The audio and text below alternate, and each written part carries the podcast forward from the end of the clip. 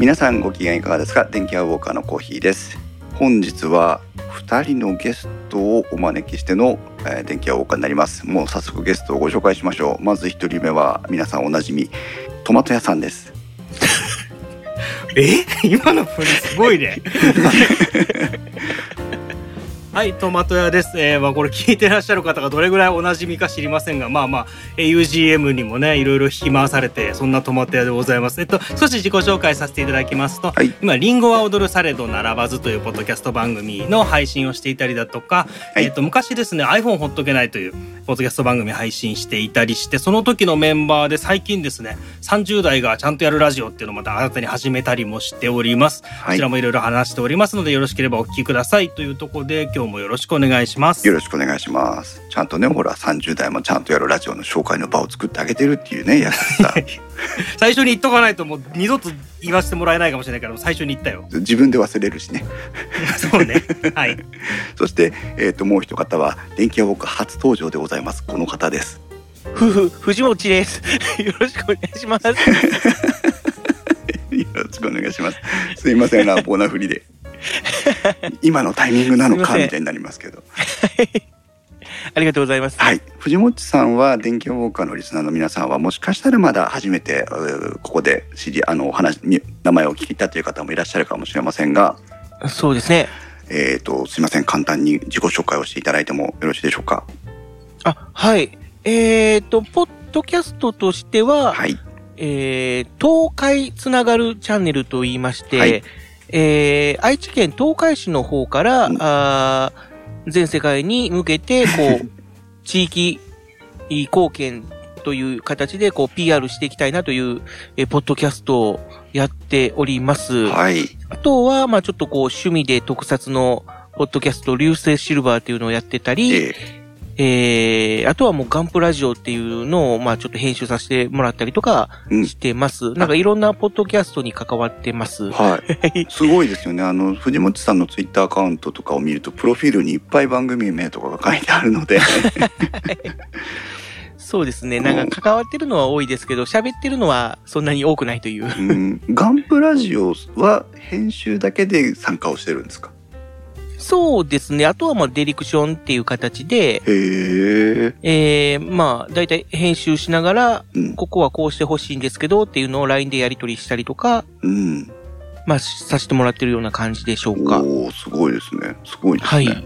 というまあ藤本さんも今日はお招きしておりますので、どうぞ、えーとはい、私たちの番組も、えー、私たちじゃねえな、電気屋ウォーカーもさることながら。えー、トマト屋さんの番組、藤本さんの番組もですね、この機会にぜひ聞いていただきたいなと思うところでございます。ぜひよろしくお願いします。はい、ちょっと番組の前説させてください。はい、この番組はパーソナリティの勝手な思い込みなどを織り交ぜながら家電やガジェットなどについてゆるくお話しするポッドキャスト番組です。この配信はクラウドファンディングキャンプファイヤーのファンクラブにより皆様のご支援をいただいて配信をしております。収録時点では今回も合計じゅうめいの方にご支援をいただいております。ありがとうございます。ご支援の内容に関しましてはこの番組のウェブサイトインスタ -web でご案内をしております、えー、もしご協力いただけるようでしたらよろしくお願いします。またリスナーの皆さんとのコミュニケーションの場所としてチャットサイト Discord にサーバーを開設しております。こちらはポッドキャスト番組ウッドストリームのデジタル生活と共同運用しております。よろしければご参加ください。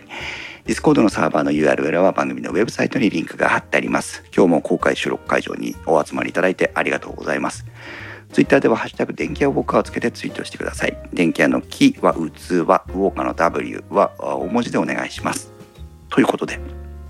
おお、はい、いつも聞いてる音声が。あ, ありがとうございます。ありがとうございます。今日は直に聞けてる。これディスコードいいですね。なかなか面白いですね。こんだけあのリスナーさんというか、うん、あの聞いてくださってる方がバンと一応 い, い, い, いるっていうのは不思議な感じですね。そうなんです。これそうですね。あの電気屋ウォーカーのリスナーの皆さんは結構みんなあの私と一緒でこうなんていうか ル, ルーズっていうかナチュラルというかあの、うん、本当に何時から始めるよっていう告知も直前ですし、うん、で皆さんも自分の都合がいいタイミングで勝手に入ってきて勝手に帰っていくという感じになっているので、なるほど、うん、話題によってはにじゅうにんぐらいここに集まります。おー、はい、なんかスカイプとツイキャスを足していいとこ取りしたような感じなんでしょうか？そうですね。お、確かにね。でも今はね、あの Zoom とかがの話題のズームですけど、あの、はい、奈良罰とかでもね特集されてたように思いますけど、はい、あのズームの方がはるかに、えっと、こういう収録環境としては先に行ってしまいました。うーん、なんかね、あのなんかこう映像も流せるし、うん、まあ、ディスコードも今映像をね一応ビデオ使えるようになりましたけど、はい、Zoom の方が音声録音が、うん、はい、えーと、一人一人の音声を独立してトラックで録音するという機能が標準でついてきて、うん、ディスコードの方も一応ね録音する な, なんていうかボットアプリというかボットみたいなのを呼び出せばそれでいけるみたいで、まあ、私たちもあのリンゴは踊るされどならばずで何回か挑戦はしてるんですけど、毎回よく分からずに要するにうんうんって言いながらなんかやってますけども、結局使ってないんですけどね、その、えー、はい、そうなんですよ。なんか背景変えられたりするそうですもんね。そうそうそう、まあ、ビデオチャズームはビデオチャットのねツールですけど、今、はい、トマトさんが言ってくれたように本当マルチトラックで音声があの収録できるので、実はこの前、えーとうん、ゲストの方を初めてのゲストの方、全く音響関係に、えー、と知識がない方をゲストにお招きして、うん、えーとうん、さんにんで収録を行ったんですよ、うん、それはもう相手にレコーダーも送れない、マイクも送れない、うん、相手も持ってないっていう状態で、うんうん、Zoom を選択しました。おなるほどね。案の定私ともう一人の音質はまあそこそこいいんですけど、うん、その初めての方のは、えーとまあ、我々さんにんだと想像できる範囲の程度の音質できてしまうので、うん、なのであと後から編集中にそれをこう救ってあげられるから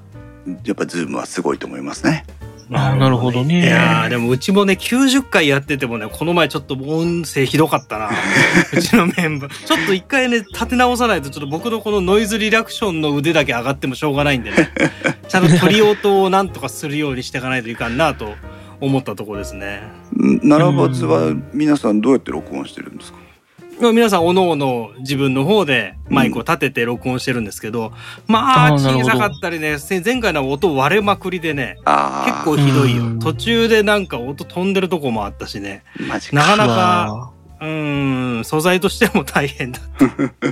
藤本さんのところは、えー、まあ複数人で収録してる時には皆さんどうやって録音してるんですか？はい、複数人で録音するときは、ええ、まあ今、まあ、この状況ですけども、まあそれが関係なければ、まあ一箇所に集まって収録してるっていう感じです。あ、なるほどね。やっぱそれが一番安心ですよね。はい、まあ基本的にはあのまあ愛知県東海市でまあ収録して、うん、愛知県東海市のメンバーでこう広げていこうっていうコンセプトがありますので、うーん、あ、じゃあ集まれるんですね。来ていただいた方とかは、うん、まあちょっとその外、えー、っとリモートで撮ったりとかっていう形も一応するんですけども、うん、基本的にはそんな感じですかね。ただ今の現状でちょっと人一箇所に集まるのが厳しい状態なので、そうですね、まあどうしようかなっていう感じで、うん、まあそういう時こそね、まあ、いろいろ試してる感じですね。うん、なるほどなるほど。今今日公開収録会場にも参加してくださってますけど、はい、イソップさんという方が、えーはい、この方も栃木県でポッドキャスト収録してる方なんですけど、はいはい、藤本さんと同じように栃木の魅力を発信するっていう番組をもいくつか持ってましてね、はいはい、でやはりイソップさんも対面収録です。うん、うん、うちも一個対面収録のありますよ。うちもえのあのさんじゅう代がちゃんとやるラジオは基本対面でやってるんですけど、うん、まあちょっとこのご時世なんでこの前初めてリモートでやってみましたけども、えーまあ、そのパーソナリティの岡健太曰くこんなものでは面白いものはできないっつってもうすごい拒絶気味でしたけどあ、まあ、ちょっとにかいめ以降どうなるか分かりませんがそうか、いろいろですね。まあね、うん、まあ、みんなリモートだから面白くないんじゃないのっつってブチブチ言ってましたよ。ええー、まあ電気屋ウォーカーは各有電気屋ウォーカーはまあほとんどリモートでしかやったことがないので、そうですよね、えー、なんですけど、今日はまあそのリモート収録とかあるいはこの Zoom 動画ビデオチャットの Zoom ではなくて、うん、音響機器メーカーの Zoom のえーはい、お話をしたくてお二人にお集まりいただいたという流れになってます。大文字のズームですねあ、それでズームの話してたのねそっからつなげようとしたのがうまいな。いやいやいや、そこ分かんなかったな。いやいやいや全然全然流れに任せてただけですえーと、皆さんね、今 Zoom と言われるとちょっとこれどうなのかなと、もう個人的に Zoom ファンなので非常に気になるところなんですが、えーと Zoom と言われると皆さんもうビデオチャットサービスの Zoom クラウドミーティングの方にしか頭がいかないと思うんですけども、うん、え実はあの Zoom がこんなに世間で知られる前にですね、えーと、ミキサーとかレコーダーとかを使っ作って販売している Zoom という会社が実は日本にありまして、ズームといえばこれだったんですよ。あ、僕もそうですね。どっちかというともうズームって聞くとそっちの方を連想しちゃいますね。そうですよね。そう、私たちはそうなの、まあ、もちろんズーム製品も使ってますしね、少なからずね。はい、私はもうえっと エーユージーエム 大阪のあ収録の時にも活躍しましたけど、えっと エフはちエヌ というフィールドレコーダーとか。うん、あと天王寺アップルクラブの大道さんたちはあの エイチワンエヌ というレコーダーを使ってますし、はいはい、えー、様々そういうレコーダーとか、あと楽器のね、ギターのなんていうんですか、ああいうの、あのエフェクターとか、はいはいはいはい、えー、そういったものを作ってるメーカーのズームなんですけども、うん、えー、エーユージーエム 山形ではトマト屋さんに前の日の晩に乗り込んでいただ前の日の晩当日の朝乗り込んでいただいて、はい、えー、これはいどうぞって言って、えー、ミキサーレコーダーをいちだいお渡しして、えー、ごじかんを超える収録を当日やってもらうという暴挙に出たんですが、そうですね、いやまだね、あのね、そっちのね エルエイト の方は出しちゃうけど、うん、そっちはまだ良かったのよ、うん、その前よ、どっちかっていうそうね、そうね、あのなんか外のエキシビジョンブースみたいなところで撮った時に、うん、あれなんだっけ エフろく？ エフはちエヌ です。エフはちエヌ か、うん、エフはちエヌ は見た目はあのいわゆるフィールドミキサーっていう神さんのあれか、違うな、ポータブルミキサーか、はい、ポータブルミキサーって言わないといけないね、はいはいはいはい、ポータブルミキサー系の形なんですよ、テレビとかの収録とか使うような、うん、なんだけど、うん、ちょっと癖が違ってて、はい、神さんのみたいな風にはならないから、うん、シグマかシグマのミキサーみたいなの使えないんで、うん、ちょっと混乱したんですけど、うん、まあ少しね、あの教えてもらえればなんとかなりましたけど、はいはい、すいません、そっちも大変だったそれはまだそれでね、いろいろあるんですけどね、そうそうそう、はあ、うん、でそこで活躍したライブトラック エルエイト というものがありまして、うん、はい、えー、この話、えー、っと私が配信してる、えー、っと YouTube チャンネルのインストチャンネルというところでは一回レビュー動画をアップして皆さんにもご覧いただいて、うん、今もうかなりの、えー、っと視聴者数の伸びを示してるんですけども、おー、はい、で、えーこれのポッドキャストを撮りたいなと思っていたところ、うん、はい、タイムラインからね、唐突に藤本さんのタイムラインにこう エルエイト の写真が写ってるのを見つけましてね藤本さんは エルエイト 今メインでお使い？そうですね、もう今はメインになりました。ああ、うん、えそれまでは、えー、とそういう対面収録の時はどういう環境で、あ、まあ、機材はどういうものをお使いだったんですか？あ、えっ、ー、とミキサーを置いて、うん、で録音は、えー、アイシー レコーダー、はい、なるほどね、で撮ってました、えー、はい。そうするとこのライブトラック エルエイト はミキサーの機能とレコーダーの機能を一つにしてる、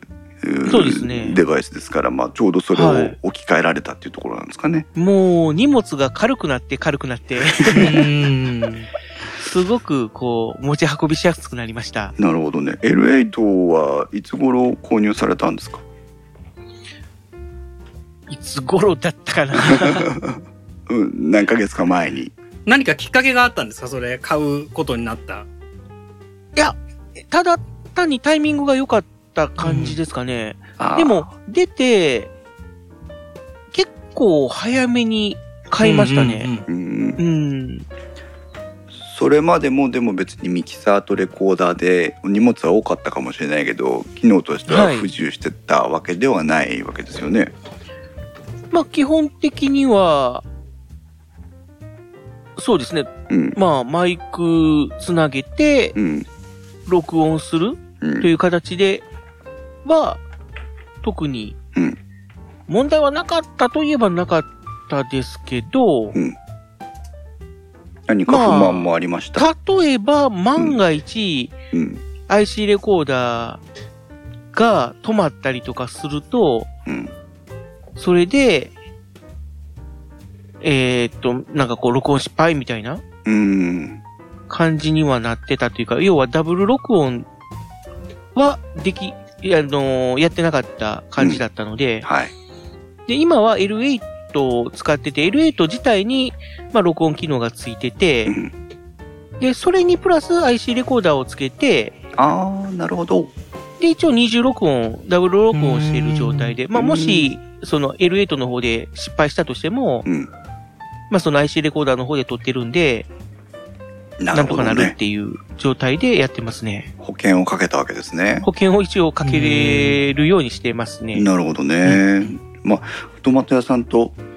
藤本さんにこれから、まあ、この エルエイト の、まあ、魅力と、まあ、はい、ここはちょっとあれだよねってところを、こう、忌憚なくお話を伺っていきたいとは思ってるんですけど、うん、はい、あの、せっかく興味があるんで、もう少し藤本さんのこの エルエイト の使ってる環境をもう少し話を聞いていきたいんですが、はい。えっと、写真で見せてもらった エルエイト には結構ケーブルいっぱい刺さったような感じですけど。あ、あの時はそうですね、あのー、ちょっとイベントみたいな形で使ってたので、はい、うん、で、マイクは本当にもうフルで挿して、うん、で、それプラス、こう、楽器を、まあ、ギターの音を拾うマイクを つ, つなげてみたいな。うーん。あ、じゃあ。感じで。あとは YouTube の方に流す音声とかも、うん、あの、つなげてっていう形で、うん。おお、なんかがっつり、がっつり、がっつりイベントですね、それ。そうですね。まあ、僕一人ではちょっとできなかったんですけども、まあその辺を、まあちょっとこういうやってくれる人がいたので、うーん、すごくまあちょっと助かった感じなんですけども。じゃあ音、音楽系のイベントだったんですね、その時はね。音楽系というより、はい、なんかこうネットで、こう何か家にいながら楽し、うん、ま、楽しんでもらえることができたらっていうコンセプトでしたね。なので、まあ、トークバラエティみたいな形で、まあ、おしゃべりで、こう、わーっと盛り上げるのもあり、うん、まあ、その、その音楽、うん、弾き語りをしてもらったりとか、ああの、そういう形で、まあ、音楽を楽しんでもらうっていうのもあり、で、ちょっとこう、真面目な今後の東海市はどうしていくべきなんだろうかみたいな、うん、話をしたり、みたいな形で、へー。ちょっと発信させていただいたって感じですね。すごい。その時はミキサーはもうこの エルはちいち 台で。そうですね。ほぼほぼいちだいで賄いましたね。うーん、すごい。一応、その、スタジオを借りてやったので、はい、うん、そのスタジオ自体にちゃんとしたミキサーはもう増設されてるんですけども、併設されてるんですけども、はい、それは、まあ、ほぼ使わなかった感じですね。うーん。なるほどね。うーん。エーユージーエム も似たような状況でしたけどね。えー、すごい。まあ、あのー、なんていうの、お客さんがいない、うん、あのー、無キャン、無キャン客や、無キャン客。無観客ライブみたいな感じだったので、え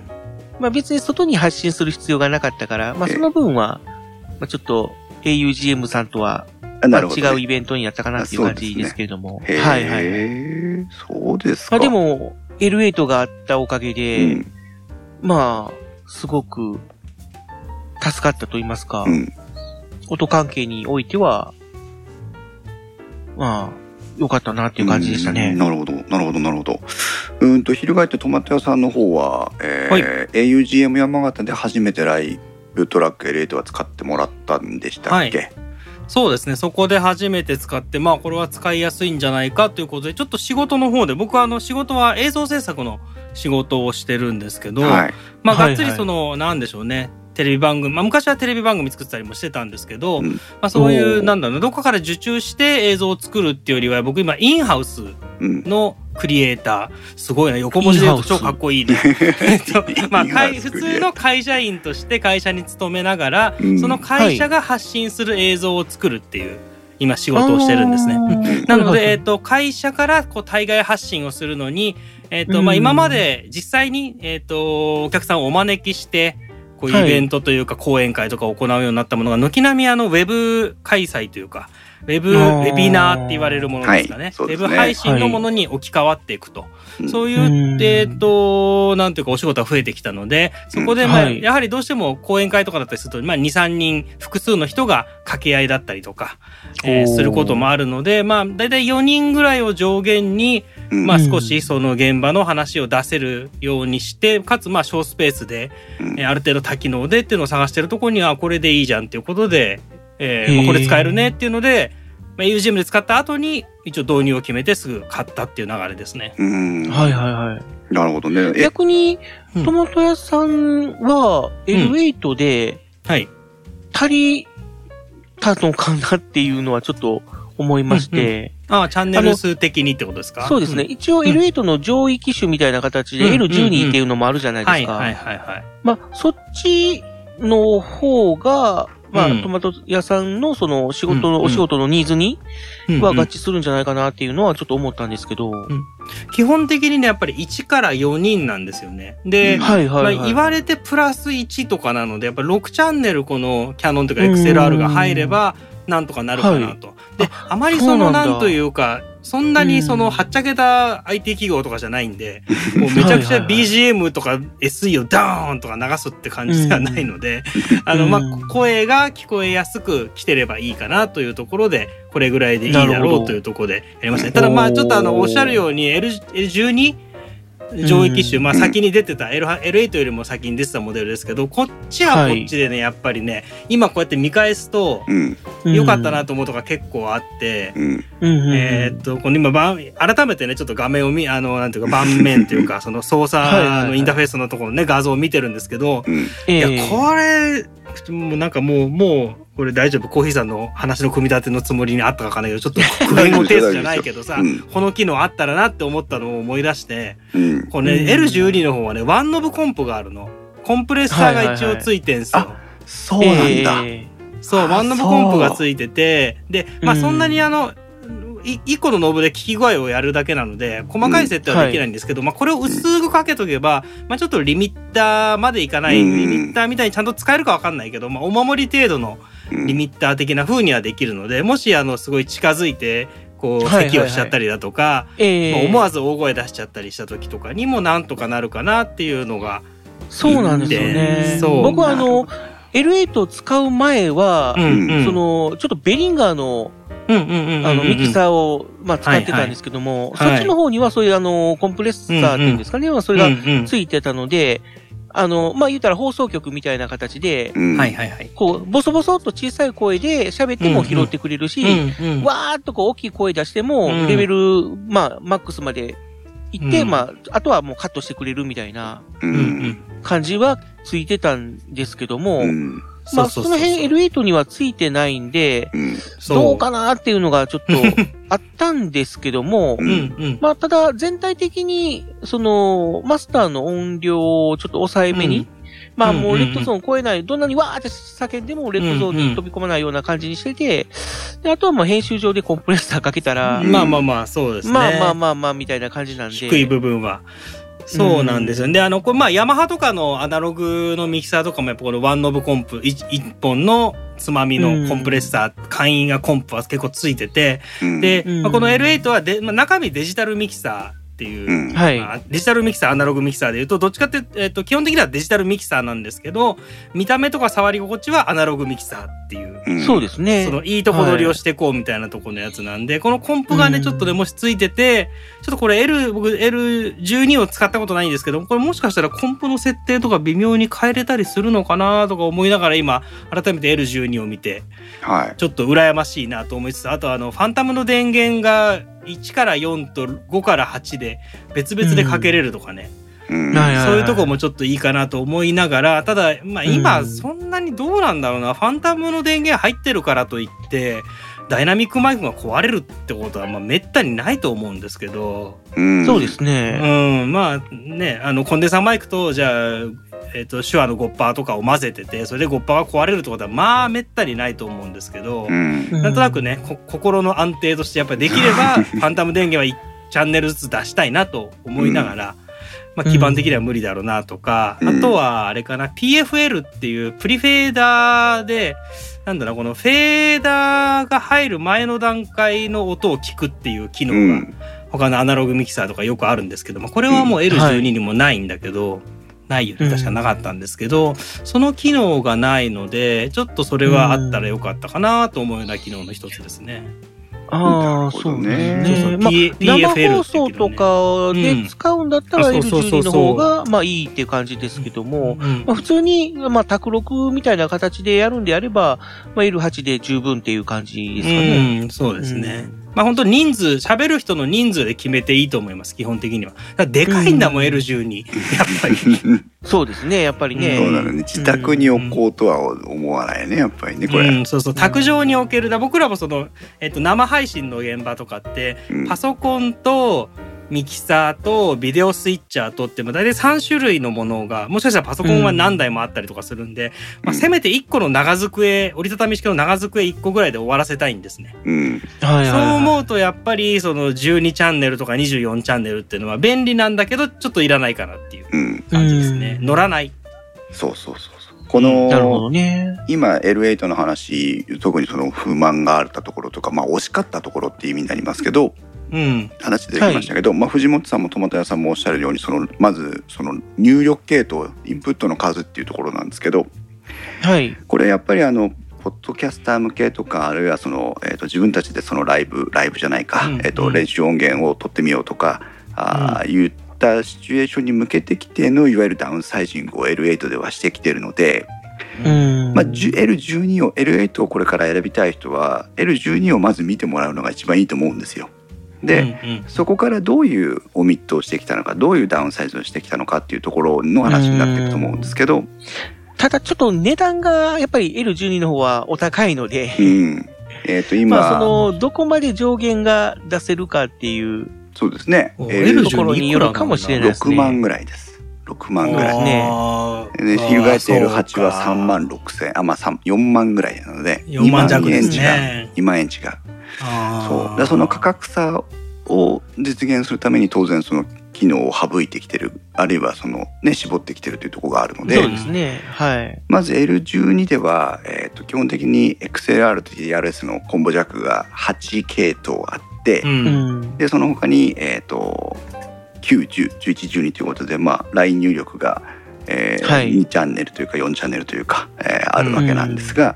うんえー、エルはち の方ではろくチャンネルろっぽんとあとはまあななばんはちばんというのが、うんえー、これ友達さんなんていうんだっけバランスアンバランスいつもよくわかんないんだけどまあまああのまあそうです標準ジャックでそうこれアンバランスなのかなどうなんでしょうね、ジャックで入るという選択になってます、はい、でもおのおのステレオで入るんでななちゃんもはちちゃんもステレオで、うん、ななはちきゅうじゅうというじゅうトラックになるんだけどね、うんうん、なおかつですよなおかつ、えーとうん、エルじゅうに ではえっ、ー、とない機能を エルはち では入れてきてるのがいくつかあって、うん、あはいはいはい、はい、その一つが、えっと、スマートフォンの接続を意識してるんですよ、うん、ではちばんの、えー、ライン のところに機能が入った選択になっていて、うんえー、とはちばんのところにスマートフォン さんてんご パイのミニジャックを差し込めるようになってまして、うん、ここにスマートフォンのよん極ティーアールアールエス 端子から、えー、つないでやると、えーとまあ、あたかもライブ中継をしているような感じでスマートフォンの先の人と、えー、お話ができると、はい、これなかなかね注意しないとよん極よん極の、えー、とケーブルが一応添付で入ってるんで、うん、それでちゃんとやらないとダメなんですよね、うん、そうですね、はい、普通のなんていうかなんだろうなさん局とかだとダメってことですね。そうそうそう、うん、コンポとかで使ってるようなやつとかを適当に持ってくるとつながらないつながらないっていうかマイクが入らないとか不具合が出るんですよね、うん、そうそうそれはなんでかっていうとあのトーンバックしないんですよね。そうなんです、うん、ミックスマイナスという機能が、はい、なので相手の声が入らないので、うん、よく起こすそのハウリングじゃないやあのどういうのかなそのエコーみたいな感じで、うん、こう二重に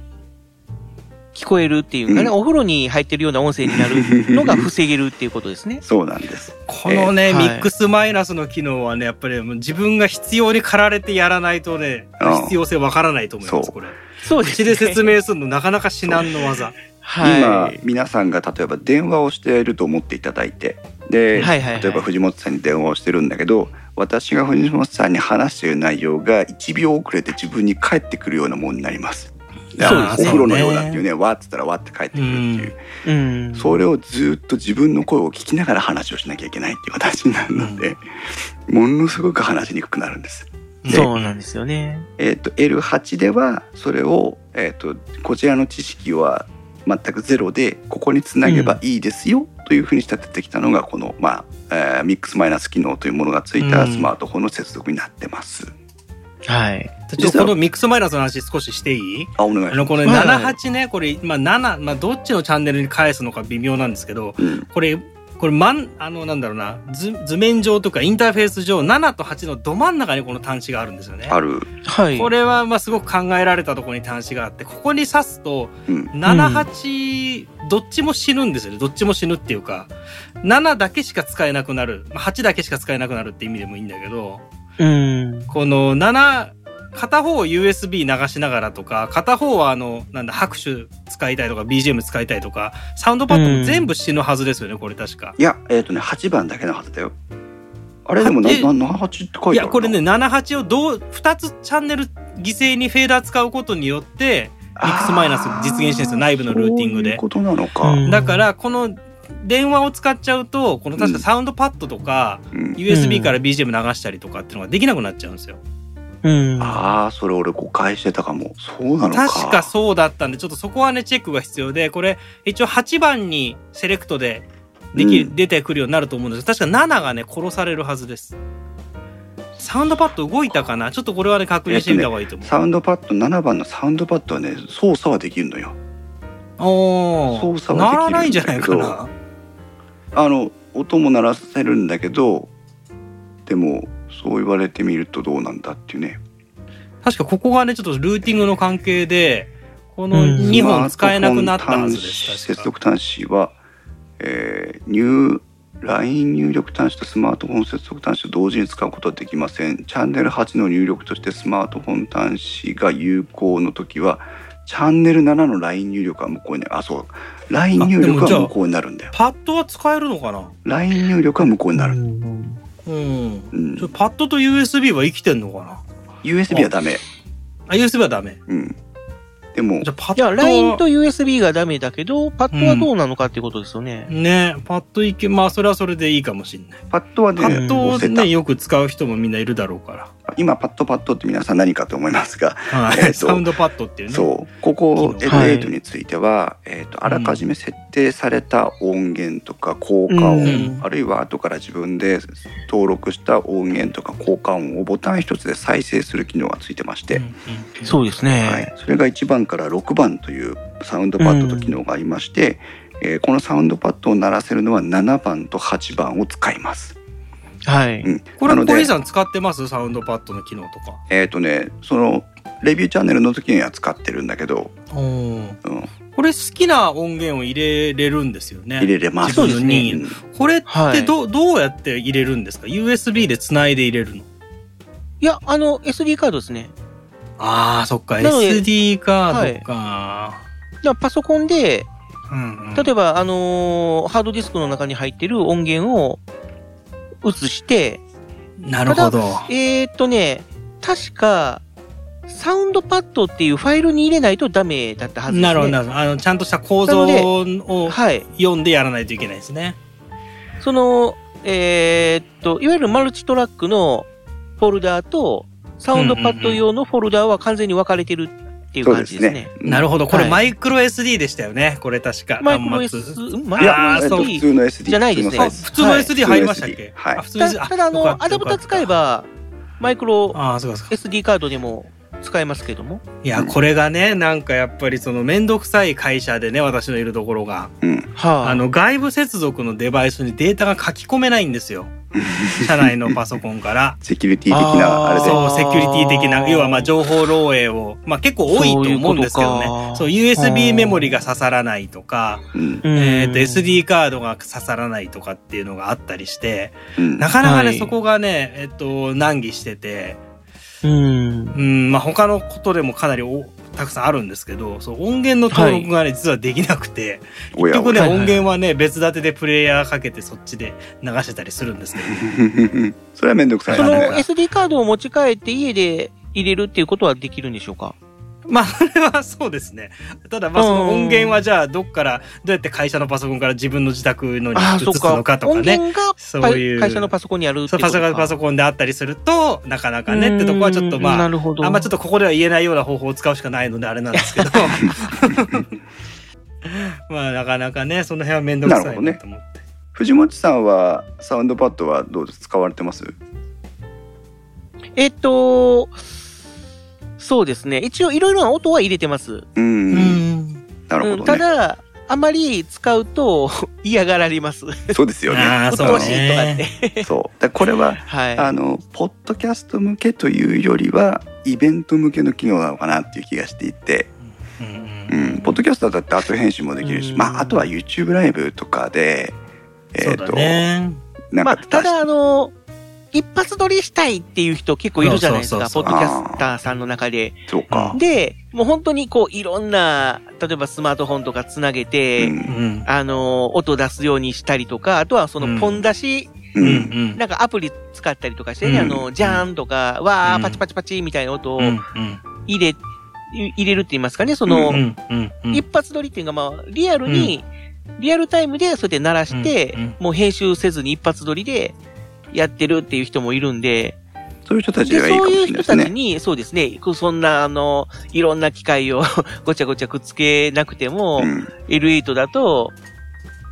あのそれあの エルエイト 単体で完了しちゃいますよっていう。なるほどなるほど。うん。はい、まあ、ただむっつしかパッドがないので、うん、本当にそれ以上の音を使いたいんであれば切り替えをしないといけないっていうのがありますけど。そうですね。うん。うん、そうですね。で、その エルエイト のちょっと使いにくい面の一つとして、あの、インジケーターが見にくい。インジケーターが見にくい。っていう、インジケーターって言いますかね、その、液晶画面って言うんですか。ああ、はい。液晶画面ね。あの部分がすごくやっぱり、あの、表示が少ないって言いますか、その、うん、ちょっと使いにくいところがあって、うん、例えばあの、録音をするとしても、そのカウンターは動いてるんですけども、うん、これが録音してるカウントなのか、再生してるカウントなのかがちょっとわからなくて、で前に一回カウント動いてるから録音してるなとかって思ってたら、うん、これ実は録音じゃなくて再生してたっていうことがあって、あー、怖っ。それはきついね。でせめてあの、こう赤い、インジケーターがパーッとついてくれるとか、うん、そういうのがあればいいんですけども。液晶ごとなんか赤くなるとか反転するとかね。そう、そうなんですよね。ね、まあ、そういう、あとはもうそういう赤いレッドがパーッとついてくれるとか、うん、なんかしらそういう今録音してますよみたいなのが表示されてたらありがたいんですけど、うん、ただ単にカウントがこう、いち、に、さんってこう動くだけなので。うん、なるほどね。あとは本当にもう、あの、録音ボタンのところが赤く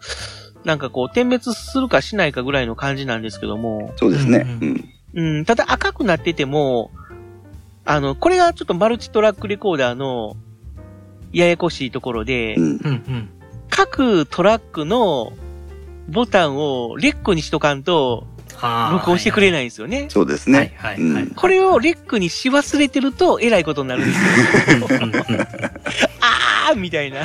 それはそうですけどね。そうなんですよね。うん。だから、レックモードと、あと、プレイモードっていうのがあって、レックモードになると赤くなるんですけども、うんうん、プレイモードになると青くなって、うんうん、で、レックもプレイもしない状態はもうライトが、ランプがついか、つかないっていう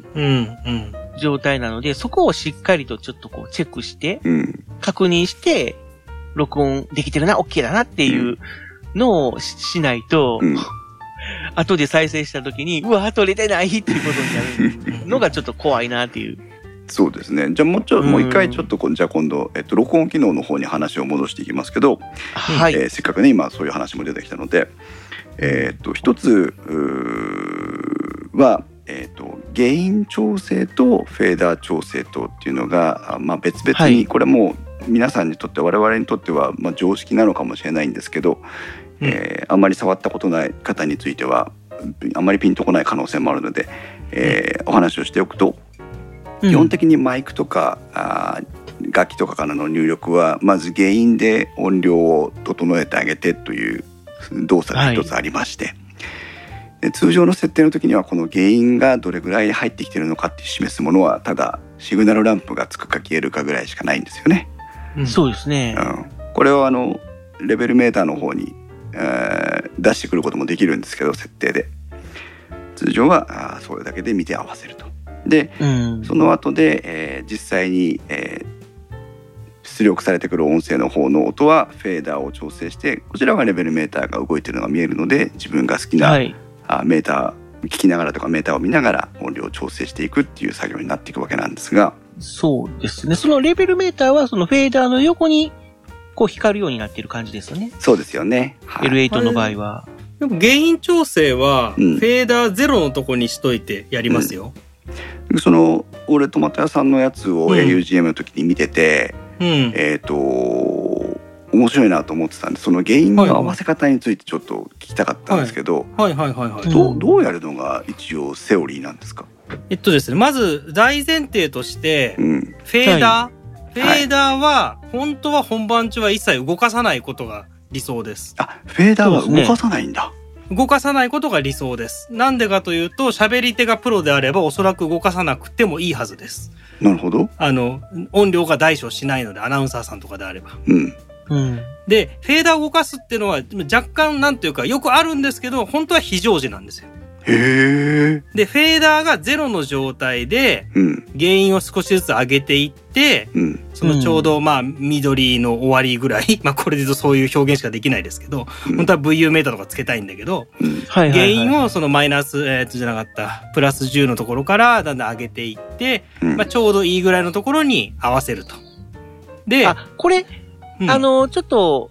何もわからない人にとっては、うんうん、そのフェーダーゼロっていうのが、うんうん、要は一番下に行ってるかと思われがちなんですけど、まあそうね、違うんですよね。そうです。ある程度、どう言ったらいいんでしょうね。あの、ちょっと真ん中よりも上あたりにゼロがあるんですよね。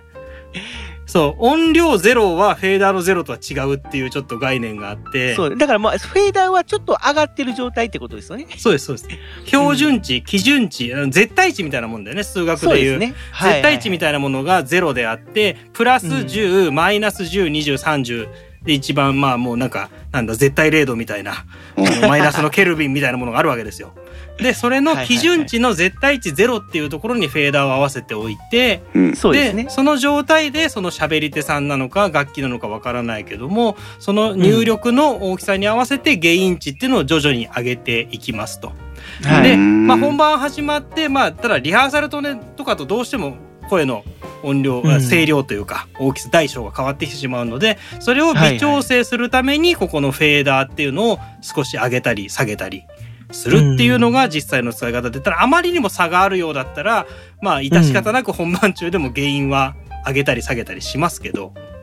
っていう使い方を基本的にはします。なるほどね。はい。なので、えっと、フェーダーが全く上がってない状、あ、フェーダー上がってない状態で原因を取ったりシグナルを見るっていうのは、そのちょっと冒頭でも言ったプリフェーダー機能っていう ピーエフエル プリフェーダーリスニングっていう機能があるミキサーがあって、うん、そういうのはその ピーエフエル だけ押せばフェーダー上がってなくても音量聞けるので、うん、例えばイベントとかでも外部のその ピーエー のスピーカーに流さずに音量が入ってきてるかっていうのを裏で聞くことができるんで便利なんですけど、はい、ちょっとライブミキサーとしてはね、藤本さんも感じらっしゃるようにもう、もうちょい頑張れるかな、頑張ってほしいなっていう、まあ、コンパクトさとねトレードオフではあるんだけど、そうですね、っていうところがちょっとコーヒーさんごめんなさい、結構専門的な話になってしまったので、うんうん、リスナーさん置いてきぼりな可能性は高いですが、大丈夫です、私の勉強になってますんで、はいはい、そういうことか、なるほどね、うんうん、うーん、そうか。じゃあ、えーと、原因はシグナルランプしかつかないよっていうのは別に何も不都合はないことなんだ、そういう意味では。そうですね、あのシグナルが来てるってのが分かれば、まあ、最悪その本番中にどうしても誰かマイクを差し替えるとか、うん、マイクを追加しなきゃいけないって時も最悪はそのシグナルランプを見て、あ、一応来てんなって思ってからフェーダーを上げるとかっていう一発かけかけで勝負するときも多少信頼性が上がるのと、あとは何か問題が起きて全く声が入ってきてないというときに、音が聞こえスピーカーから音が聞こえませんよ、ヘッドホンから聞こえませんよっていうときに、えー、と問題の切り分けですね、切り分けをしていくときに、あ、シグナルまでは来てるねって、じゃあマイクは大丈夫だしケーブルも大丈夫だねとか、じゃあこっちのじゃあ エルエイト ミキサー側の何かがおかしいのか、えー、ともしくはなんかアンプがおかしいのかって、その状況の切り分けのためにシグナルランプはあるので、うーん、そういうためにも有用なランプです、シグナルは。なるほどね、はい、なるほどね、とっても勉強になります。なのでなんかこう使ってる感覚としては割と直感的に使えるかなっていう感じはしましたね、うんうんうん、いちいちこう説明書とにらめっこしながら機能を覚えていかないと頭になんかこううまく使えないっていう感じじゃなくて、うん、なんとなくこういじってると、あ、なんか来てるなとか、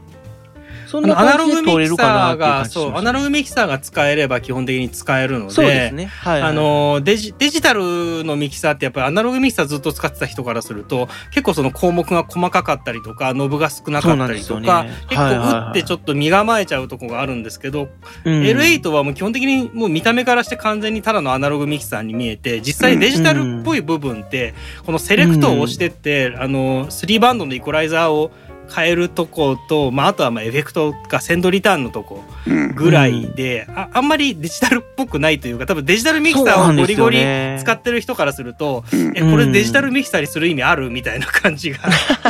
若干あるんだけど、僕はいいとこ取りだと思ってて、で、そうですね、僕はこれすごく高校生とか中学生ぐらいの時にこれがあったらすごく自分は嬉しかったな、ね、そうですね、ね、本当にね、値段的にもね、値段的にも頑張ればなんかお年玉とかで買えそうな値段だし、とか仲間内でねとかね、そんなゲーム機買うんだってこれぐらいの値段しますもんね、うんうんね、みんなそんなゲーム機平気で買ってるんだからそうそう、これを使いこなせればいざその例えばどっか大学に行ってもっと本格的になんか軽音のサークルに入るとかっていう時でも、デジタルだろうがえっとえっともうアナログだろうがある程度なんか触れるんだよねとかって話になりやすいかなって、ステップアップとして非常にいい一台かなと思いますね。全然お小遣いの範囲で買えるっていうのすごいっすよね、うん、うん、すごいすごい。だって僕らは子供の、子供の頃というか若い頃、うん、こんな機能を揃えようと思ったらそれこそうん十万とお金払わないと、うん、じゃあヤマハのデジタルミキサー買いますかってにじゅうまんとかよんじゅうまんでさあ当時買えますかって話と、ねえー、あとこういう中途半端な入力って言い方が失礼だけど、うん、この微妙なよんチャンとかろくチャンのミキサーってやっぱ昔なかったんですよね、うん、あのベリンガーとかが出てきたからやっと出てきた分野で、まあ、ヤマハも出してたんだけど、うんうんうん、ヤマハも安かったですよ、あの青いミキサーとかさ結構安かったからそれはそれでいいんだけど、うん、やっぱこれだけあのちゃんと エムティーアール としてとかマルチトラックで取れるものってのは絶対なかったんで、うん、やっぱ桁が一つ違うんだよねってとこはいいとこですよね、うん、なるほどね、うんうんうん、かね、なんか突っ走っちゃって大丈夫？大丈夫ですよ。あ、私はとても楽しいんです話戻しますよ。話戻しますけど、うん、えー、その原因があってフェーダーがあってという、まあ、その講釈していただいた通りなわけなんですが、うん、でレコーディングと、まあ、再生の機能があって、えー、それは藤本さんが少し前にお話ししてくれたように各トラックに、えー、今からレコーディングしますよ、あるいは今から再生しますよっていうのを切り替えてから録音なり再生なりをしなきゃいけないという、これはもうマルチトラックレコーダーなりというかね、うん、そういう感じですよね。そうですね。Zoomで言うと、えーと、R シリーズというのがありますけど、アールはち、アールじゅうに、アールにじゅうよん というのがありますけど、うん、マルキーね、マルチトラックレコーダーのものがありますが、それと同じような感じ。この エルエイト っていうのは、うん、まあ言うたらあのオーディオ、えー、えーとなんだっけ。オーディオインターフェースインフェインターそうそうそうオーディオインターフェースとしても使えるので、うん、録音するのが例えばパソコンとか、うん、であればそこまで要はマルチトラックのややこしさっていうのは必要ないんですよ。まあまあまあ、普通にミキサーとして使うんで、うん、でまああのパソコンとかあのえー、アイシー レコーダーとか、うん、フィールドレコーダーとかで録音する場合は。うん、別にあの、ポチッとこう、録音ボタンを押すだけで、録音してくれるので、うん、この エルエイト 本体に録音するときに、そのボタンをちゃんとレックにしとかないと、録音してくれないっていうのはあるんですけども。うん、あ、そうですね。はい。普通に、あの、例えば ユーエスビー とかで接続してるとか、うんうん、あのー、ケーブルで接続してる機器に関しては、録音する機材を、まあ、あの、録音、再生、録音開始とかでやってると、ちゃんと録音してくれるっていう感じになるので。そうですね。まあ、藤本さんの環境だと、バックアップで録音してる アイシー レコーダーはね、はい、ねただ録音ボタンを押すだけでしょうから。えー、そうなんですよ。なので、まあ、うん、そういうダブル録音するのに、まあ、いいかなっていう感じですよね。うん、なるほど。はい。うん、で、えっと、トラックごとの録音設定の他に、マスターフェーダーの録音も実はこれができる機能になってまして、はい。ええー、と各トラックも取りつつマスターに送られた音声もまたこれ普通に録音ができるので、うん、逆に言うとこのマスターの録音ボタンさえ忘れていなければ最悪の事態は免れるということにもなります。そうなんですよね。これで僕言う前に助かったことがありまして、うん、あのー、よにんええー、とねごにんで収録したんですよ、うんうんうん、ひとりだけそのトラックの赤ボタンを押し忘れてて、うん、なるほど。で、見たときに、その、ごばんめのマイクを使ってる人の音声が入ってなかったんですね。うわぁ。うわぁ、やってしまったとかって思ったけど、マスター聞いたらちゃんと入ってるんですよ。そうそうそう。あ、入ってるとかって思って。なんやマスターでちゃんと録音してくれてるんだとかって。要は、マルチトラックとしては、ごばんめのマイクは死んでたんですけども、うんあのー、要は全体として、うんまあ、ミックスされた音声としてはちゃんと録音してくれてたんですよ。うんうん、これは良かったなっていうのはありましたね。うんうん、何はなくてもね、マスタートラックだけはね、常に録音状態にしてもらわなきゃダメです。ただ、そうか、これマスターも外れるのか。そう、外れる。外そうと思えば外れるのか。怖っ。マスターのところのボタンもあるんで、そこさえ、レックになってれば。強制オンにしてほしいな、これ。まあまあ、はい。だからこれ、えー、といちにさんよんごろくチャンネルの入力とななはちきゅう、えー、とななひゃくななじゅうはちがふたつずつあるのでいちにさんよんごろくななはちきゅういちぜろとトラック側でじゅうトラックまであってその他にマスターフェーダーのじゅういちじゅうにということでじゅうにトラック録音なんですよ、うんうん、この エルエイト についてはね、うんうんはい、ただう、ねうん、話を戻す と,、えー、と録音のスタートの仕方がちょっとやっぱりえー、と相当癖があって、うん、これは私も入手した当時どうやって録音が始まるのかわからなかったし、うん、トマト屋さんも ユーシーエム 山形で録音してねって言った時どうやって録音するのかわからなかったという、うん、あ確かにね、うん、なんかパッと見一番右下のレコードってボタンがでかく見えるからこれ押しても、うん、もなりますよね、うん、パッと見だと、うんうんこれはただのレコーダーを選ぶだけのボタンだからそうこれがね、はい、押してもダメなんだよね エルじゅうに と エルはち のまた違いのところに戻るんですが、はい、エルじゅうに は、えー、独立 エルじゅうに 上では独立してるボタンがあるものが エルはち では、うんうんうんえー、と機能を集約するためにモード選択みたいなことが必要になりまして、うん、この画面の右下写真を見てる方は写真の右下を見ていただくとミキサーエフェクトシーンレコーダーというよっつの大きなボタンがありますが、はい、これはあくまでもミキサーモードエフェクトモードシーンモードレコーダーモードという状態に変えますよというだけのその機能選択のバンクを変えますよみたいな形になってるのでそうですね、はいはい、だこれでレコーダーボタンが光ってるからしかもこれがあの、うん、いい感じにオレンジ色で光るんですよねそうだねそうなんかこれで録音待機状態なのかなと思ってレコーダーのボタンを押して再生ボタンを押しても再生されるだけという、うん、そうなんですよ再生されるだけなんですよ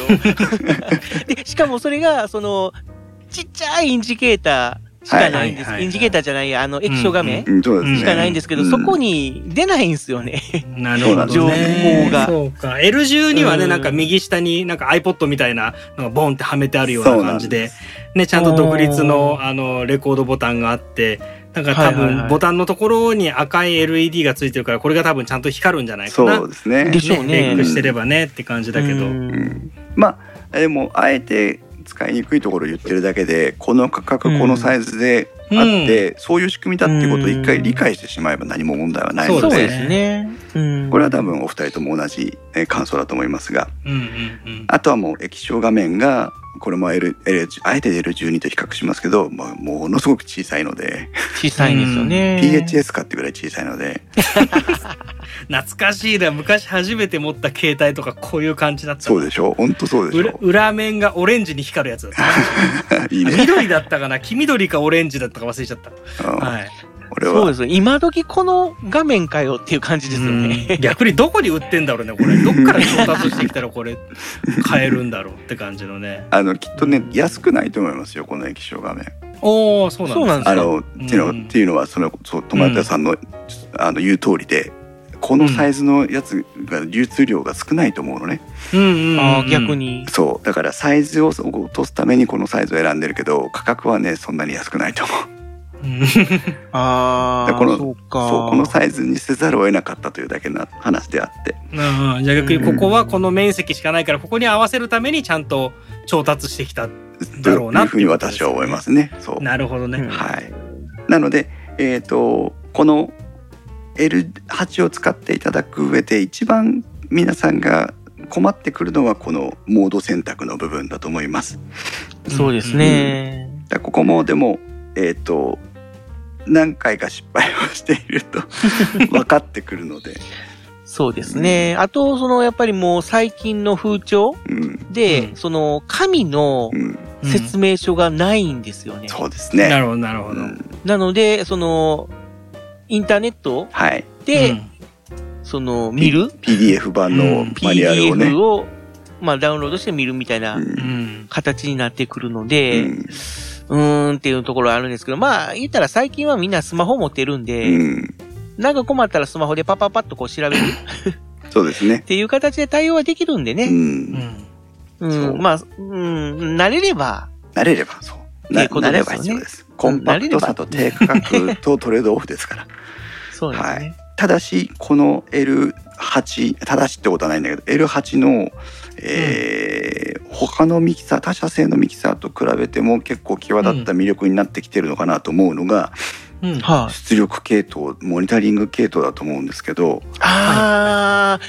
ー、ねえ、ね、イヤホンがむっつつなげられる、はい、そうなんです、うんうん、えーと、ご、ご説明しますとマスターアウトということで、えーと、エックスエルアール 端子でにほん、えー、出せるものと、うん、それとは別に、うん、えーと、フォン端子ですね、フォン端子がよっつエルはち にはさせる場所がありまして、うんうん、はい、えー、マスターがいっぽんとモニターがさんぼんということで、えー、なっています、うん、でそれぞれが、えーと、マスターはマスターのもの、つまり、えーと、スピーカーに流れる音を聞くことができる、えーと、本端子になってまして、はい、でこれはまあ自分でミキサー、ミックスしてる人が聞くわけですよね、うん、でその他に、えー、モニ、ミックス A、ミックス B、ミックス C というのがあるんですが、これはスイッチ切り替え式でスイッチをマスターに合わせると我々ミキサーをいじってる人と同じ音が聞ける状態になるんですけども、はい、えー、ミックス A ならミックス A 側にスイッチを切り替えるとその人専用にミックスした音を聞かせてあげることができるという、うん、いう機能になってます。これはどうです、えっと、もしトマト屋さんの方が多分利用品高いのかなと思うけどそうですね、まだちょっとこれをね実際使う場面には僕は至ってないんですけども、うんうん、まあ例えばですけど、まあ、さんにんで話していて、はい、うん、まあ、普通 ラ, ラジオとかポッドキャストの収録ってどっちかというと僕はですよ、自分の声聞きたいんですよね、自分が喋ってる声ってのはリアルタイムに聞きたいんですけど、やっぱゲストで来る方だとか、はいはい、まあちょっとそのあまり普段音声収録とかされない方だと自分の声聞くのが嫌だっていう方はいるんですね。例えばいちにさんに エービーシー の方が入ってて、えっと、自分がじゃあ A だと、うん、A の場合、うん、A の声以外の他の人の声だけ聞かせてくれっていう要望が出ることがあります、うん、自分の声聞きたくないと、はい、そしたらその B と C、まあ、にチャンネルさんチャンネルに入ってる人の声だけを選んで、えー、その A さんには返してあげるっていうことができるんですね、うん、それは、うん、えっと、普通はまあもっとほまあ、デジタルミキサーなら別に簡単にできるんですけど、もっと複雑に、はい、えっと、オグジュアリーアウトを使ってなんちゃらかんちゃらとかルーティングをしてやるところが、これはもう一発でできてしまうと、うん、でそれをまあ同じように A さん B さん C さんに自分の声以外のものを聞かせてあげたりだとか、あとはじゃあ A さんは別に自分の声は聞くのはいいんだけど、もっと ビージーエム はもっとでかく聞きたいとか、逆に B さんは ビージーエム が大きすぎると喋りづらいから ビージーエム だけ下げてくれとか、そういうわがままな要望にも応えることができるというのがこの機能ですね。あのイヤホンとしてはね。でもこれはね、実はこれイヤホンとして使ってもいいんですけど、うん、これ別に、うん、あの端子は ろくてんさん ミリの標準ジャックと一緒なので、まあ、ちょっとあの若干、ね、その出るなんとか電気の量は違ったりするんでしょうけど、まあ、ここのアウトを、うん、まあ、例えば ピーエー のあとモニター用のスピーカーとか、はいはいはい、楽器やる方たちだったらね、えー、そういう方たち向けにも、うん、なんかビューンと伸ばしていけばちょっと、まあ、これアンバランスになっちゃうと思うんでちょっとノイズ乗ったりするかもしれませんが、まあ、モニターレベルだったらいいだろうとか、まあ、例えば、ね、あの会場内のサブスピーカーみたいなところになんか ビージーエム だけ流しとくとか、うん、結構多彩なことができるので、あの非常に面白いんですよね。そしてちょっとまあこれはこのミックスからずれちゃいますけど、はい、マスターアウトをちゃんとあの エックスエルアール 出してくれてるってのはこれも偉いなと思って、この小スペース間で。そうですね、結構こういうミニのミキサーになっちゃうとマスターアウトのところも エックスエルアール じゃなくて、あ、まあ、バランスだけどフォンの ろくてんさん ミリの標準ジャックのバランス、ね、まあ一応さすがにバランスだろうけどで出しちゃうところが多いので、結局そこで、えー、っと標準ジャックから エックスエルアール の変換のケーブルを短いの持ってったりとかしないといけなかったりとかしなくて、うん、それが必要なのでちゃんとあのキャノンキャノン エックスエルアール エックスエルアール 同士でつなげれるので、うん、ここは非常に大きいところかなと思いますね。そうですね、これもその、うん、一緒にあのそのイベントやってくれた方が、はい、あ、これあるんだとかって言って、うんうん、すごくなんか喜んでたと言いますか。うん、これは エーユージーエム 山形でも非常に実感したんですけど、はいはい、と我々も会場に、えー、とある程度の音響設備があって、しかもものすごいなんか高そうなスピーカーが置いてあったりしたんですけど、うんうんうん、えー、とそこに音声を渡すのにやっぱりこのマスターアウトの エックスエルアール のえー、端子から、えー、音を出したというのが一つあるので、うん、これがあるだけで、こっからレコーダーにつないだっていいし、こっからミキサーにつない、あの会場の ピーエー につないだっていいしっていうのが、うんうん、えー、もう格段に自由度違いますよね。うん、そうそう、まあ、変換しなくていいっていうのが、ね、うん、便利ですよね。それともう一つ、これはあの一つの失敗だったんですけど、本当にこれって大事なんだなって思ったのが、うん、はい、同じく エーユージーエム のネタで大変申し訳ないんですが、えーとうん、秀樹教授と、えーと、マックで音楽クラブの、えー、タック音楽タックタックポッドキャストの音楽部長の柴さんという方とか、うん、ガレージバンドのセッションをさんじゅっぷんしてくれたんですよね。はい、ここで、えーと、秀樹さんという方がギタリストなので、えーと、ガレージバンドで作った柴さんが作った音楽に合わせてギターを弾くというパフォーマンスだったんですけど、うん、はい、ものすごい秀樹教授が弾きにくそうにしてるわけです、ギターを、うんうん、練習の時とかバッチリ弾くのに、うん、で、何なのかなって、私音楽やらないとさっぱり分かんないんですけど何なのかなと思ったら、うん、ギターを弾く人が聞きたい音が、うん、その会場に出してる音からは聞け、聞けないんだね。うん、うん、そうですね。そうだ、うん、そ, そうですねとしか言えなくてあれなんだけど、リズムなのか何なのかそのギターを弾く人が合わせたい音楽って流れるわけじゃないですか、うん、そのギターを弾く人に合わせた音をこのモニターアウトからきちんと最初にミックスをしてあげて、秀樹教授にイヤホンかなんかで渡してあげれば、うん、秀樹教授は聴けたんですけど、あのその場で空をガレージバンドの音楽に合わせて演奏ができたわけなんですけど、うん、できなくてどうしたかって言ったら、ガレージバンドのメトロノームをオンにして、うん、なんとか乗り切ったという、うんうん、あ、だからね、あ、本当にそのそういう違いがあるんだなっていうのが分かって、だからバンドとかやられる方はあのそういうのをもっと多分詳しくご存知だと思うんですけど、うん、今結構ね、あのテレビとか見てても、まあ、分かりやすいのは歌手の方とかね、よく耳にあの手話のイヤモニっていうかイヤホンみたいなつける透明なやつとかつけてる方が多いんですけど、あれはもう僕らがテレビとかライブで聞いてる音と全く違ったあの音量のもの、音量バランスのものを聞きながら歌ったり演奏したり、特にドラムの人なんてなんで自分の音がでかかったりするんでよりあの大変だしっていうのもあって、それを聞きながらやってて、昔まあ今もありますけど、昔だとあの転がしっていうギターの人の目の前にでかいスピーカーがあって、うんうん、それで聴いてたりしたんです。最近そういうスピーカー結構減らしていこうっていう傾向になってますと。よくあのギター弾きながら足をドーンと置く。そうそうそうそう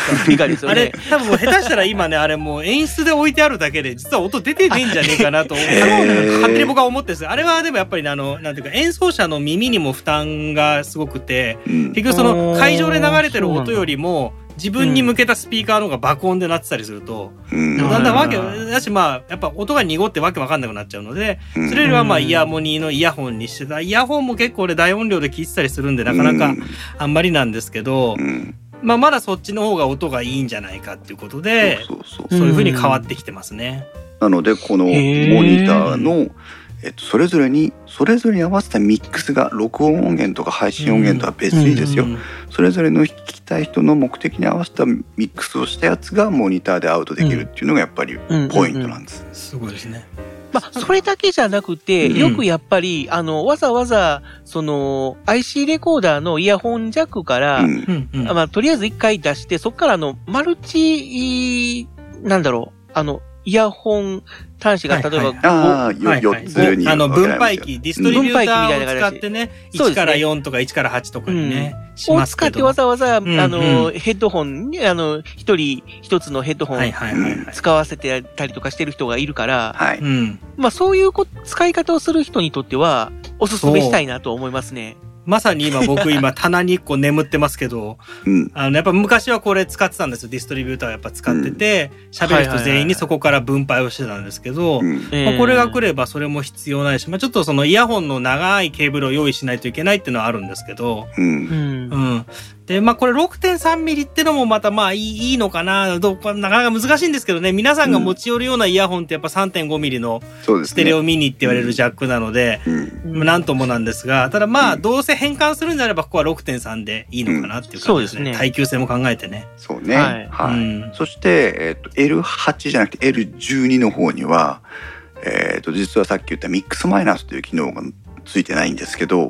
うん、いわゆるミックスマイナスの機能はこのモニターアウトで実現できるんですよね。あ、そうですね。やろうと思えば。うん。はい。はいはいはい。話者 A が話してる内容を話者 A に返さないというのがミックスマイナスの仕組みなので、モニターミックスで話者 A に対しては話者 A を返さないモニターミックスを作ってあげればいいだけなので、はあはあはい、なので上位モデルの エルじゅうに にはミックスマイナスのジャックがありませんが、えー、モニターアウトが、えー、A、B、C いっぱいあるんでね、ご系統に増えてるのかな、うんはい、という形で対応しているという形になってます。うんうんえー、あとはなんだあとはやっぱり何といっても電池駆動ができるあそう、ね、ところは、電池駆動と ユーエスビー バッテリー、ね、にじかんちょっとしか使えないので、うん、もうちょっと長くなるんだったら、うん、もうそれこそ本当にあのモバイルバッテリーで駆動するっていうのが、うん、あの僕も今最近ちょっとあの電源の取れにくい、うんところで収録したりするもので、うんうん、そういう時にすごく重宝してますね、うんうんうん、あのコンセントがすごい遠いとかはいはいはいはい、はいうん、わざわざ例えばあのドラムリールの、 あのコンセントとか使って電源引っ張ってこないといけないっていうことを考えるとあ別に電源取らなくても モ, モバイルバッテリーで動きますんでってちょちょっとかって、うん、セッティングできるっていうのはでみんなびっくりしてましたもん。 そ, それで動くんだとかって、うん、ね エルエイト のレビューを動画で撮った時に、うん、実は実家に エルエイト を持って帰って実家で撮影と録音をしてたんですけど、はいはいはい、えー、っと今の藤本さんと同じ電源が遠いのでじゃあいいやモバイルバッテリーでっつってで乾電池単三乾電池がよんほん入るんですが、えーっとはい、これだけでもまあえー、っと多分交渉値はにじかんぐらいですけど、えー、そうですね、おそらくにじかんは持たないと思うんですが、はい、でもモバイルバッテリーを例えばつなぎ替えたりするときに、えーと、乾電池が内部バッテリーとしてバックアップ働きますので、はい、そういった意味で乾電池は常に入れといたままでモバイルバッテリー運用するみたいなことは余裕でできちゃうし、はい、万が一あの電源ケーブルをパーンと誰かが足で蹴っ飛ばして弾いたりしても、うん、録音は途切れないという状態が実現できるのが、まあ、これもたちょっと特徴的なとこかなと思います。うん、そうですね。まあ、その電池よりもその ユーエスビー の方が優先されるっていうのはありがたいですね。うんうんうん、なんか地味にあのパソコンにつないだ状態だと、うん、もう電源がいらないというか、いわゆるバスパワーで動くようになるのが結構、うんいいなと思っていて、そうオ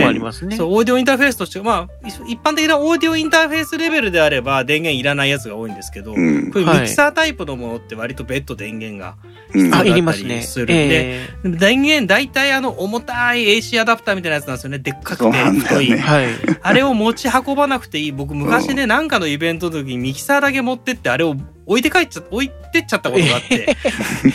結局別の人に頼んでね、あの、うん、持ってきてもらったりとかして、でも あ, あれってもうあれでしか代用できないから、そうなんですよね。あれはもうあれでしか使えないですね。これだったらとりあえずマイクロ ユーエスビー のケーブルだけ見つかれば、はい、あとはなんかアンカーとかのこうよっつ刺さるような、うん、何電源のやつとかあれば そ,、ねえー、それでいけるわけで、はい、ただねこれ電源とこでこれなんでマイクロ ユーエスビー にしちゃったのかなってのがあってなんかが頑張ってタイプ C にしてくれよって気はちょっとしてるので、あ, あとまあこの場所、ね、この奥まった場所がちょっといいのか悪いのか悩ましいところで、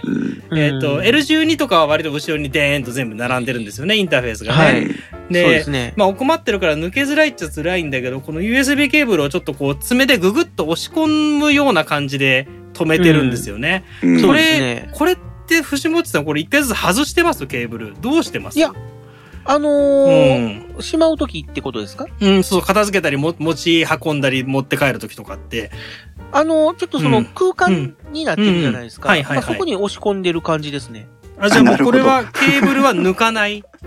そうです。あんまり。抜いたり外したりはしてない感じですね。あ、そうなんですよ。これがやっぱりマイクロ ユーエスビー の端子の耐久性が抜き外しが多分そんなに民生用の規格なので、はい、あんまりこうやけに抜いたりとか斜めに抜いちゃったりすると端子が壊れちゃうと思うんですよね。で毎回悩んでて、ただまあなんか抜かないは抜かないで気持ち悪いなとか思いながら、うん、でどうしてこの爪でグッと押すからこのケーブルをねちょっとそこもちょっとケーブルのそのゴム部分が若干弱ってきてる気もするし、毎回、ね、抜くか抜かないかで、ね、悩むんですよ。う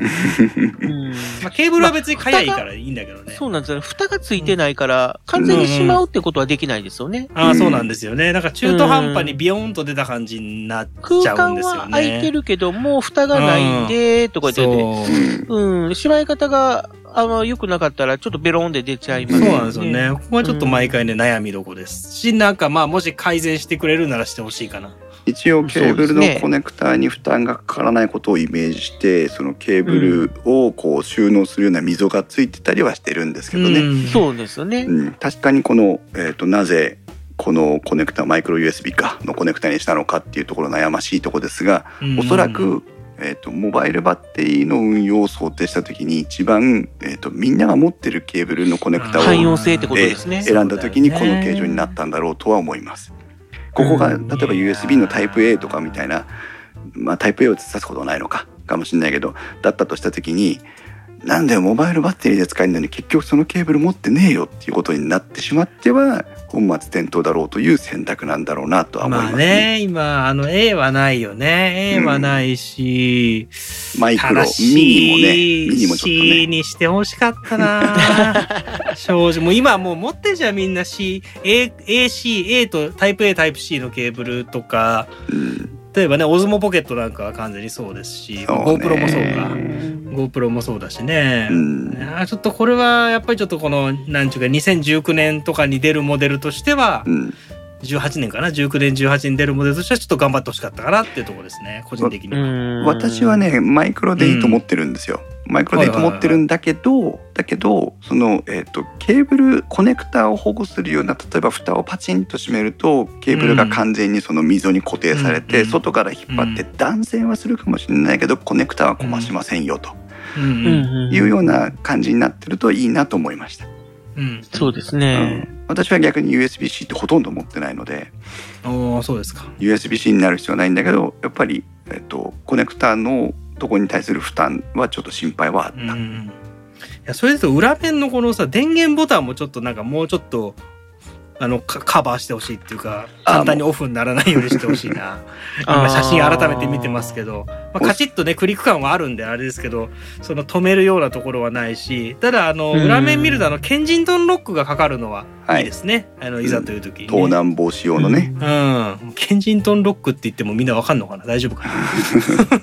はい、まあこれ聞いてる人はわかるか、パソコンとか知ってるからね、うん、タイムラインからイソップさんは、うん、えー、レーシアアダプターがついてないのもまさに魅力ということで、はい、えー、イソップさんは私もそうなんですけどマッキーのミキサーを使ってますが、うんうん、マッキーのミキサーもね結構でかいレーシアアダプターがつくので、そういうのがポイントですよね。そうですよね、うん、だから、うん、あのコンセントを ユーエスビー 端子に変換するなんだアダプターじゃなくて、うん、コネクタ、うん、があれば使える、コンセントからも電源取れるっていうことなんで、うんうん、はい、ということでいろいろザックバランに非常にザックバランにザックバランザックバランついてる。そういえばズームズームですね、はい、あのまあ、はい、これコーヒーさんも使ってたのかな、 アールじゅうろく っていう R シリーズっていう、まあ、この L シリーズの前身と言っても過言じゃないのかな、ずいぶん昔からあるモデルで、同じように エムティーアール あのマルチトラックレコーダーという形で、はい、えー、っともう逆にこのね エルエイト よりもチャンネル数が多いモデル、うん、昔出してます、うん、アールじゅうろく、アールにじゅうよん で、まあ、アールはち はねさらに昔で、まあ、これはもう昔の本当に、まあ、デジタル エムティーアール って感じだよね、うん、っていうのも出してはいたりしたんですけど、うん、まあ、まだ売ってんですね アールじゅうろく とか アールにじゅうよん はね。あ、そうですね、うん、まあ結構さらに安い値段で売ってるんであれなんですけど、まあ、そっちはそっちでね学生さんとかはありかなと思いますが、うん、やっぱりちょっと今改めて見るとね、うん、チャチいねこれね。私が一番最初に買ったのはね、うん、アールにじゅうよん でしたよ。うんうん、にじゅうよん買うのはなかなかですよ、いきなりで音楽もやらないのに。知らないから買ったんでしょうけど、うん、あのー、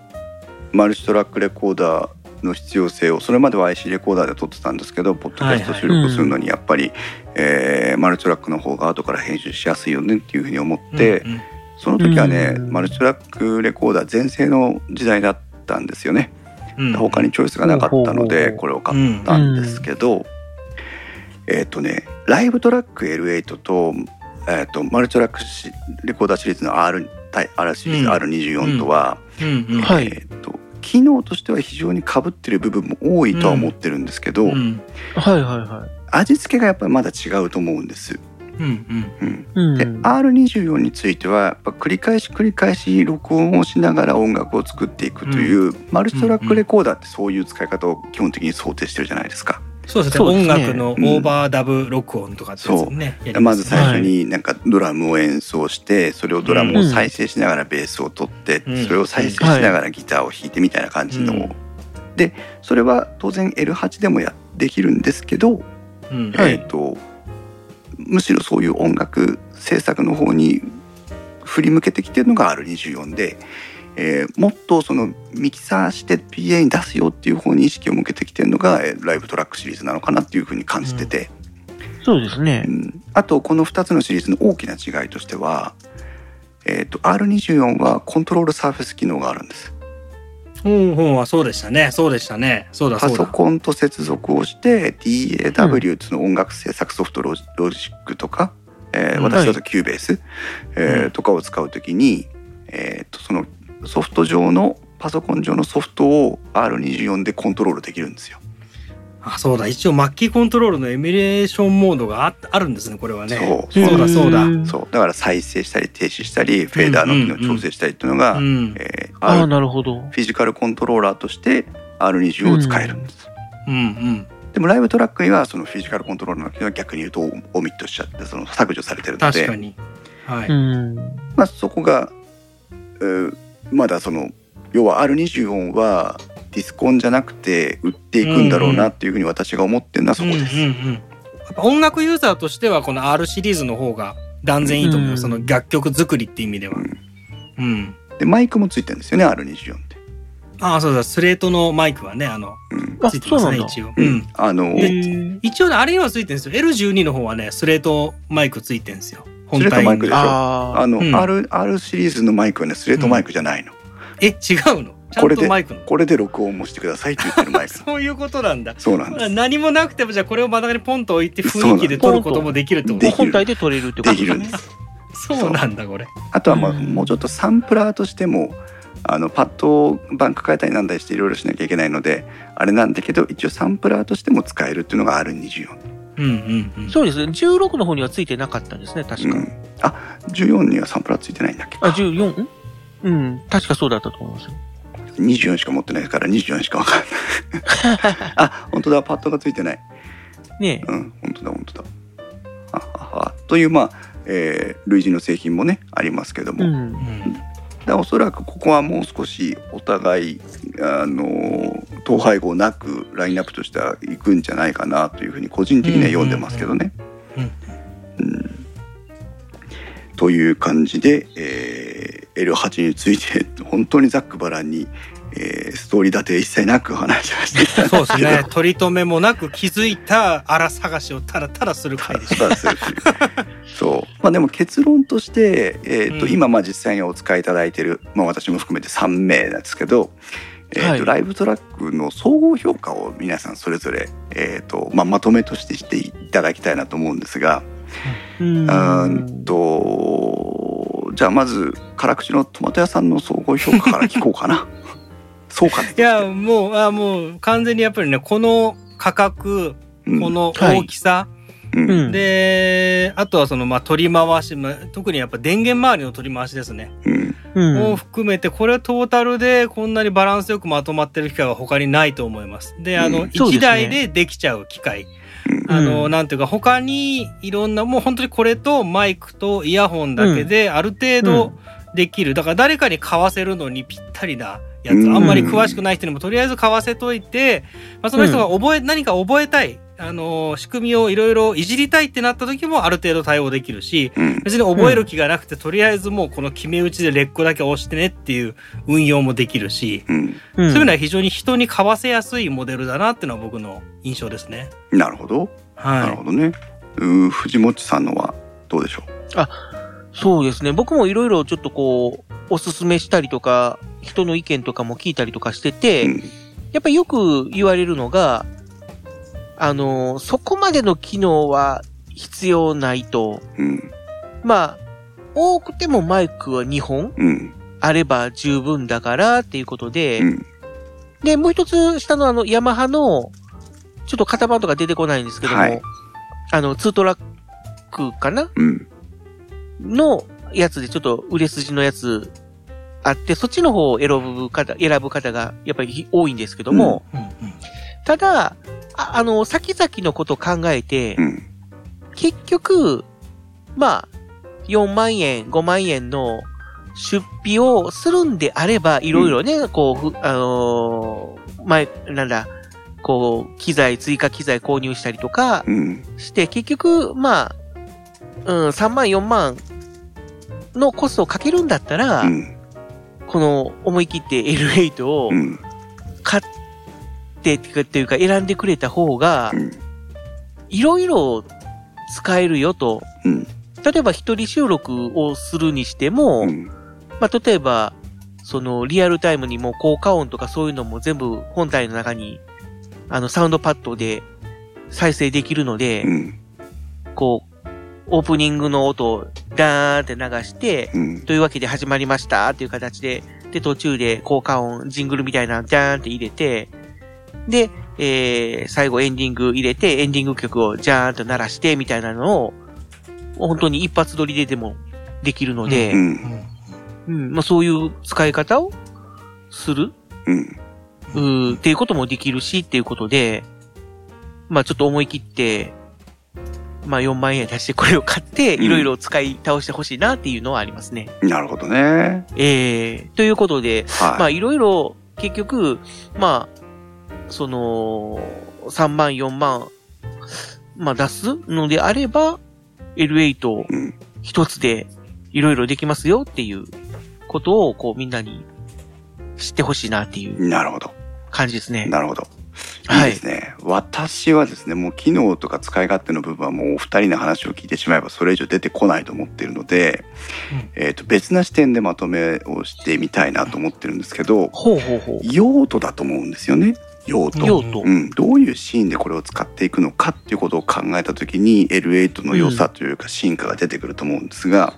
うん、はい、ポッドキャスターミュージシャンにということで歌ってますから、もちろん我々のようなポッドキャスター、それからまあ、うん、エーユージーエム の時に音楽のセッションやりましたけど、ミュージシャンとかに使いやすいミキサーであって、うん、そしてレコーダーであるということなんですけど、はい、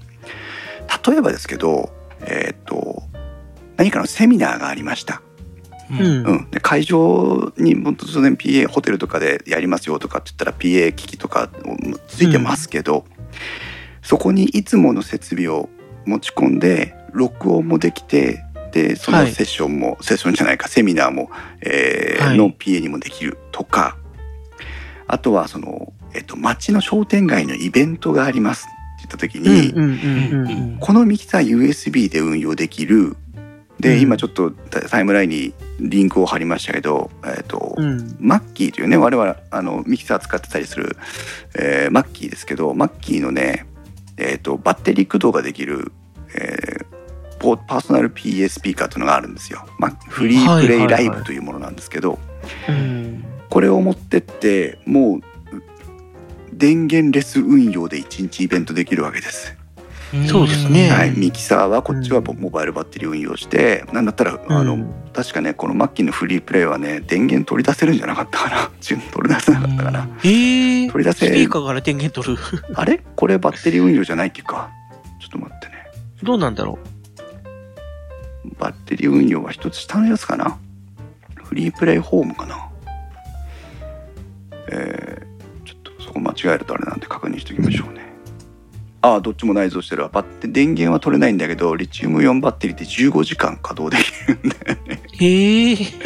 もうほぼいちにちですね。はい、フリープレイライブっていうのはリチウムイオンバッテリーでじゅうごじかん駆動ができて、うん、まあ Bluetooth 接続なんかもできたりするスピーカーなんですけど、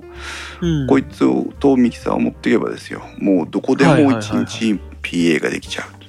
う、はいはいはいはい、例えばそういうシチュエーションとか、